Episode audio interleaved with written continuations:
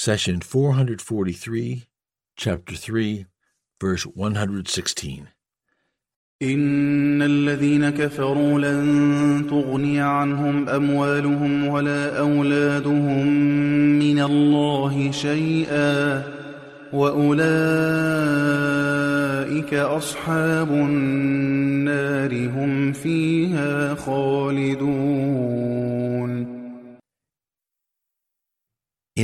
neither the wealth nor children of the disbelievers will be able to avail them against Allah, and it is they who will be the companions of the fire, there to remain eternally. Chapter 3, verse 116. When people get into trouble, they rush to their money and close family to save them.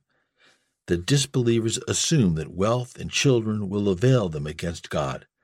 Unfortunately, they are gravely mistaken.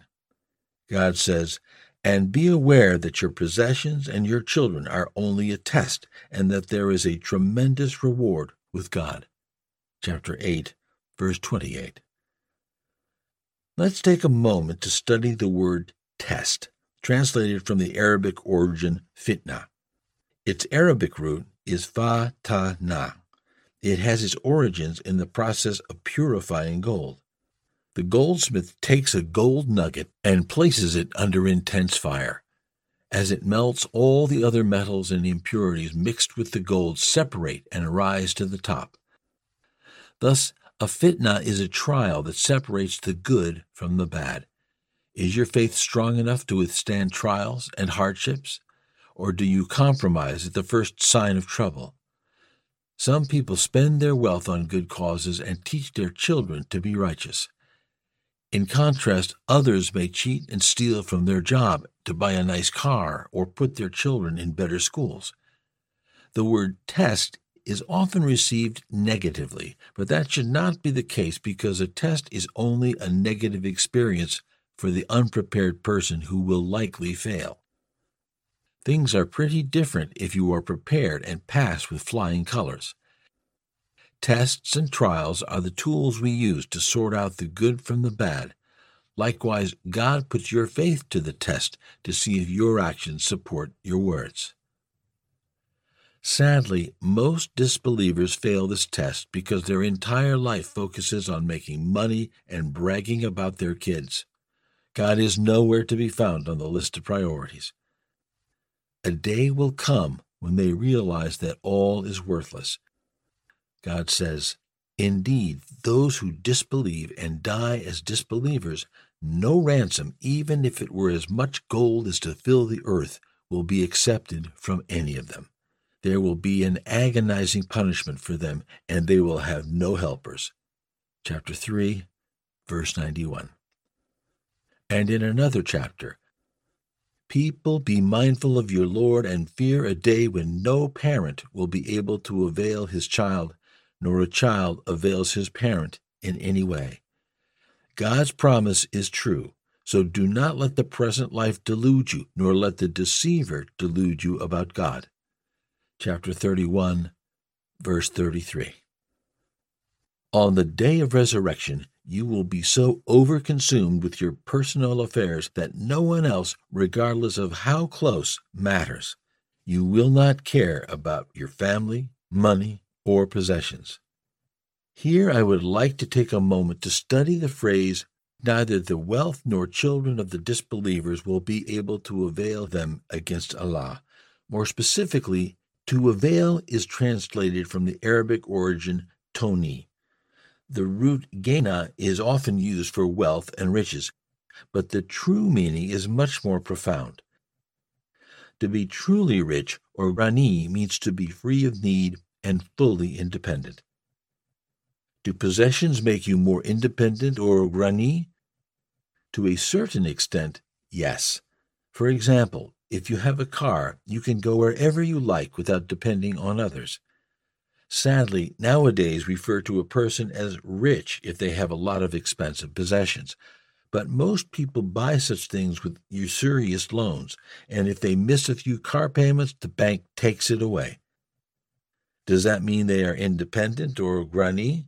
Quite the opposite. They are in debt and under the lender's mercy, which is the definition of need and poverty. Some people have very few possessions, and society labels them as poor, yet they are truly rich because they have enough. Others have so much but are indeed poor and enslaved by their financial masters. Worldly possessions are like salty water. The more you drink, the thirstier you become. Prophet Muhammad, peace be upon him, said, Wealth is not in having many possessions. Rather, true wealth is the richness of the soul. Today, every day, and especially on the day of judgment, the one true Ghani is Allah. He says, Humankind, you are the poor in need of Allah, whereas Allah is the rich beyond need, the praiseworthy. Chapter 35, verse 15. The disbelievers at the time of the prophet claimed that since God had given them wealth and children in this world, he must be pleased with them and will grant more in the hereafter. They looked at God's bounty as a sign of approval. God answers in verse 35 of chapter 21 We test you with the bad and the good, and to us you will all return. And in another chapter, do not be deceived by the fact that the disbelievers move freely about the earth. This is only a brief enjoyment, after which hell will be their home, a miserable resting place. Chapter 3, verse 196 and 197. How can your money and children deceive you? We answer that if you spend your life piling money and raising children, you will come on the day of resurrection with no good deeds to deliver you to heaven. At that moment, you will regret spending all your life focused on the wrong priorities, but it will be too late. The verse ends with, It is they who will be the companions of the fire, there to remain eternally. Let us examine the word companion. Translated from the Arabic sahib, it means a close friend who is always with you. But how do companionships start? We answer that there is always one person who initiates a friendship. The second party either accepts or rejects this company. When it comes to companionship with hellfire, we see that man blames himself and reprimands it for initiating and choosing the fire as a friend.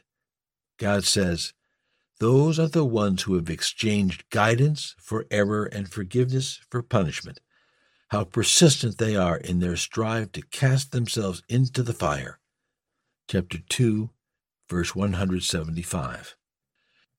People who commit a crime often suffer the consequences, then curse themselves, saying, I deserve this. I screwed up.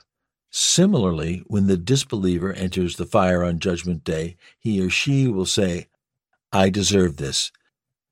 The fire also looks forward to this companionship. God says, We shall say to hell on that day, Are you full? And it will reply, Are there no more? Chapter 50, verse 30. Likewise, paradise loves the companionship of everyone who believes in God and applies his teachings in sincerity. God says, As for those who believe and do good, righteous deeds and have humbled themselves before their Lord, they are the companions of paradise. They will abide eternally. Chapter 11, verse 23.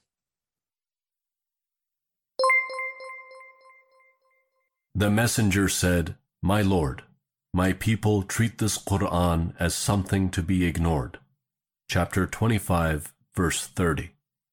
Do not abandon God's book. Please take a moment to subscribe and to share with your family and friends. Visit us at www.qurangarden.com.